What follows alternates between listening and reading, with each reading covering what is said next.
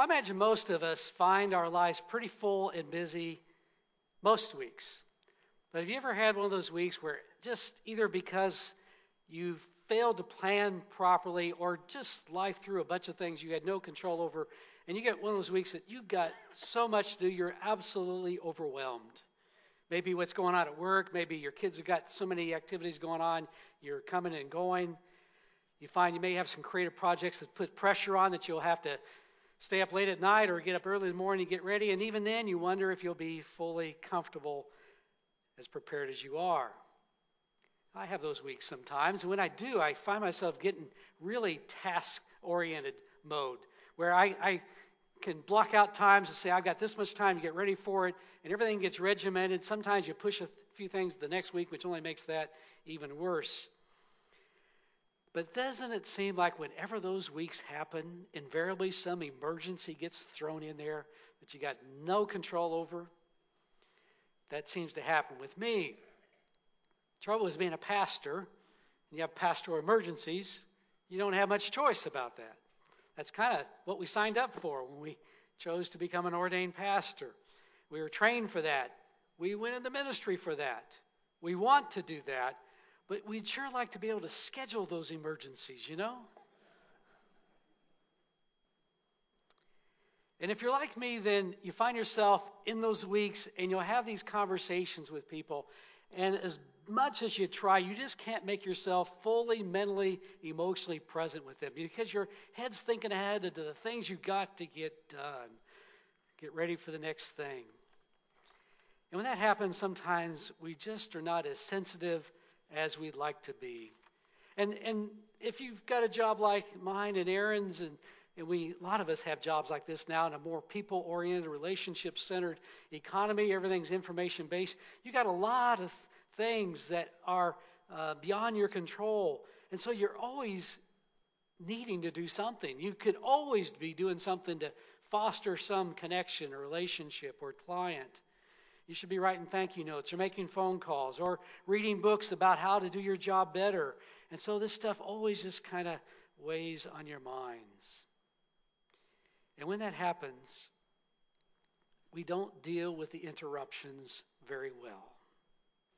Well, today's story that was just read is a story within a story. And it shows us Jesus' authentic compassion and how he deals with those interruptions that came in his life as well, because he was no different than you or I. It's a story that we call a triple tradition, which means he shows up in all three of the synoptic gospels, Matthew, Mark, and Luke. And because of that, we get quite a bit of detail, especially about this unknown and unnamed woman with the flow of blood.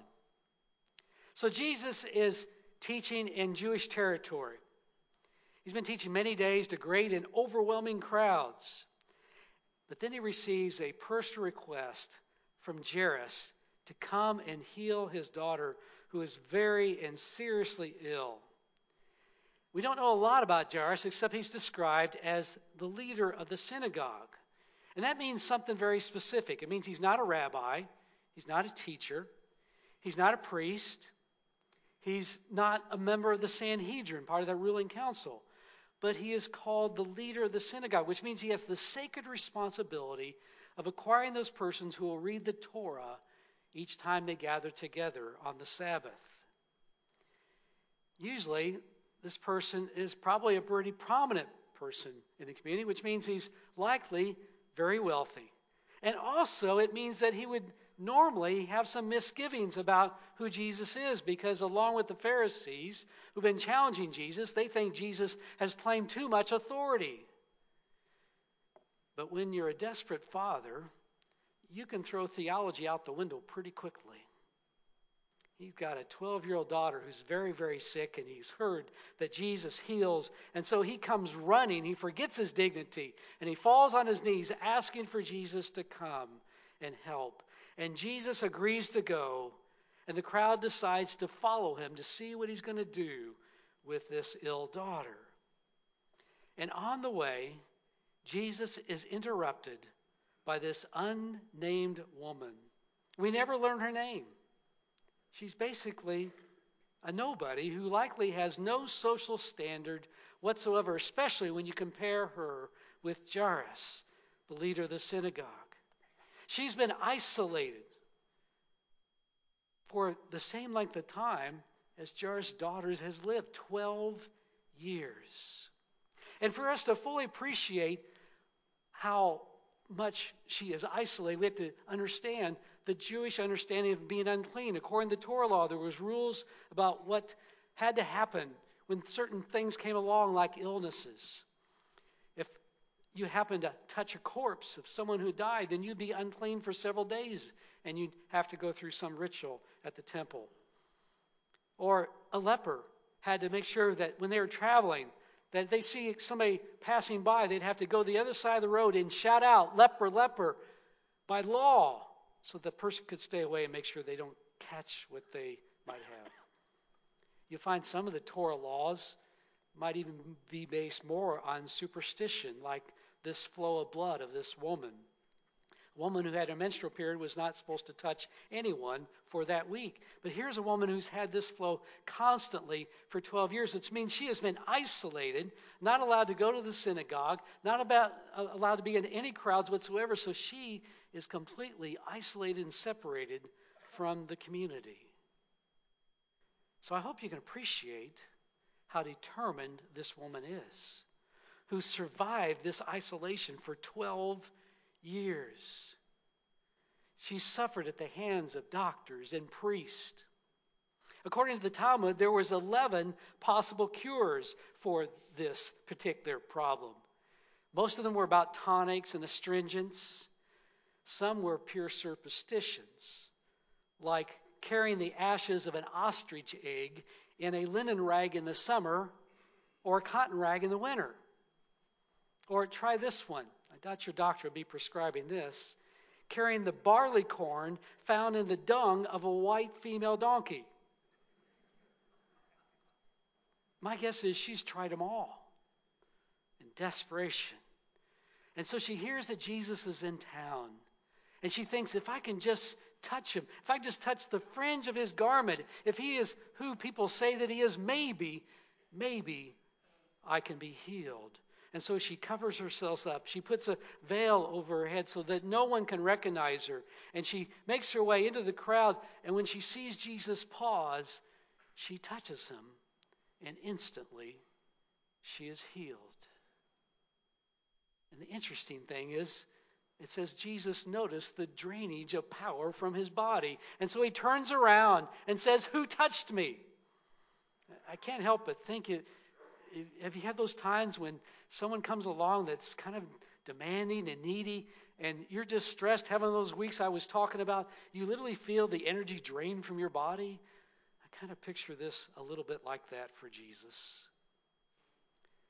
And instantly she has that hemorrhaging, hemorrhage, hemorrhage, she stops bleeding.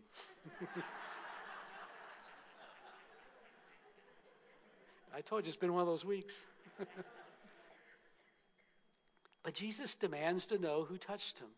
She thinks that she's gotten away with this.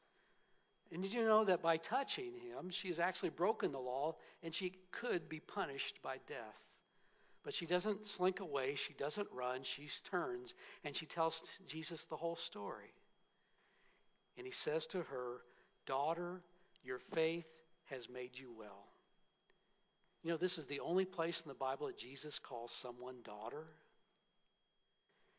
So this unnamed woman represents a huge interruption in Jesus' life. Think about, he could be on his way to helping the daughter of someone who could really help his cause. Jairus is a prominent person, could help the movement that Jesus is trying to create. We know about those opportunities, don't we? Missed opportunities, a chance to touch another human being. They may have happened this week. It might have been a coworker. It might be your own children. Might be that stranger in a restaurant or a store. It is so easy in our fast-paced society to get so busy, to get caught up in the demands of our life that we don't really see each other. We live in a world that is so populated now, it's larger than it's ever been before. We've got more ways to communicate than ever before, but because we are so busy and overscheduled, we are more isolated from one other, one another than ever before. Thursday, I was coming out of Saint Vincent's Hospital. I went to see one of our congregational members, and it happened that Pastor Paul Ernst and I had arrived about the same time, and so we left together. We were walking out of the hospital chatting when someone said, Jerry, Jerry. I turned around, and there was somebody that I'd gone to high school with. Now, I've actually run into him a couple times since high school, but it had been a few years since I talked to him last. And so I kind of motioned to Paul, you better go on because we're probably going to chat a little bit. And we start talking about a couple things from Plainfield. And I remember learning that his wife was going into ministry. They attended Morrisville United Methodist Church, and she felt a call. And I knew she was in the process, so I learned in this conversation she's now the pastor at West Newton United Methodist Church.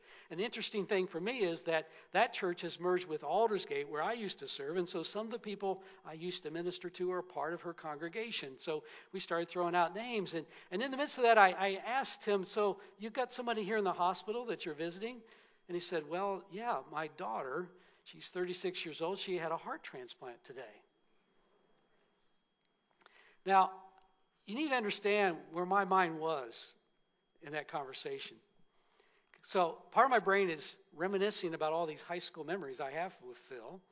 And then another part of me is thinking all the names of people that his wife might know and sharing those. And I'm worried about the next thing I got to get to because I'm going to go to a lecture down at University of Indianapolis, and I want to get to one more hospital before I go.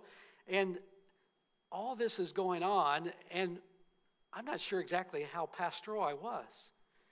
His daughter's thirty-six years old, and she just had a heart transplant. And I remember saying a few things about that, but I'm not sure how pastoral I was in that moment. And I walked away from that conversation and started thinking, wow, his daughter had a heart transplant.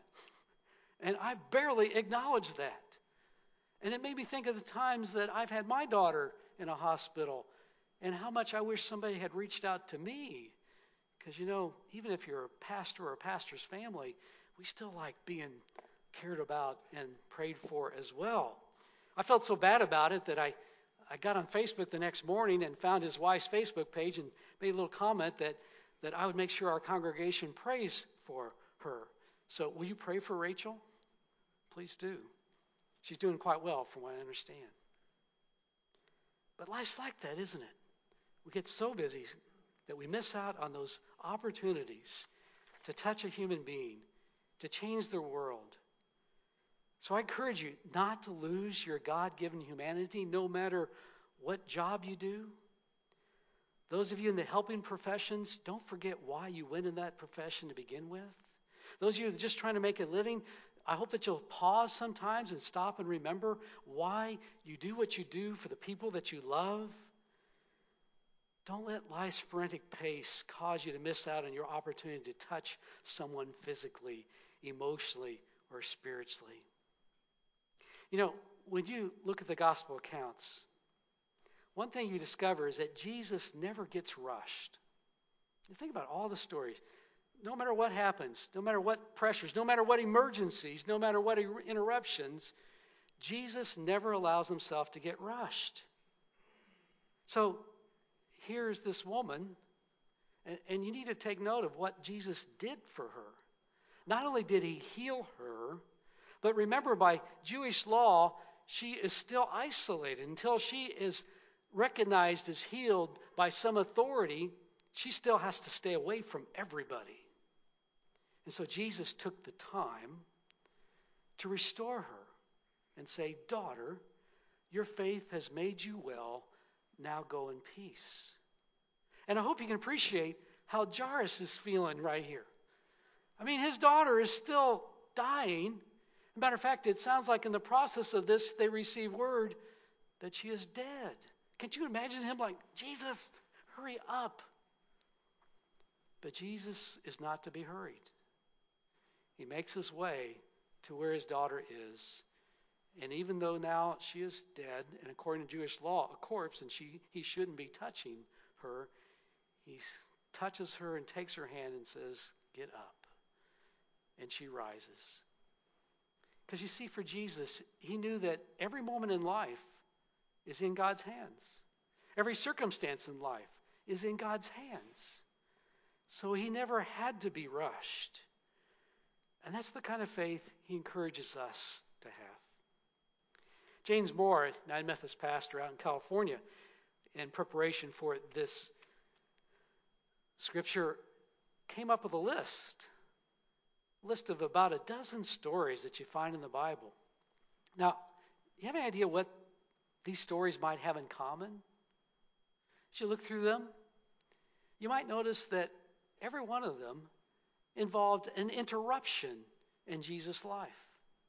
Every one of them, he was on his way to doing something else when this occurred, and he went with the flow and dealt with the moment that was before him. He embraced the interruptions of life. And he used them to do something memorable enough that every one of these get recorded for eternity and for you and I to read. So doesn't it make you wonder how many special moments you might be missing in life because you've let the hectic pace of life overwhelm you and overcome you? Place those interruptions in God's hands. Ask what is expected of you in that moment. And my guess is you'll find that God will use you no matter how much you feel driven by this world that's full of its fears, its litigations, its regulations, and the demand for profit. Don't let them steal who you are. Let's pray. Lord, first of all, if there's someone here that feels like they're a nobody, may they be reminded of this story and know that Jesus has time for everyone. If we're one of those persons that have allowed ourselves to get so sped up in life that we've not taken time to pause and reorient to the priorities that we should have in this life, give us a moment to pause today and renew our connection with you and the people that we love. And if life has just simply overwhelmed us, may we know that it is in your hands, our lives. You know everything that's going on, and somehow in the midst of all the grand work of this world, you still care enough about what's happening in our life and will work towards a purpose. Give us those understandings, those appreciations, those inspirations as we seek to be your people this week. Amen.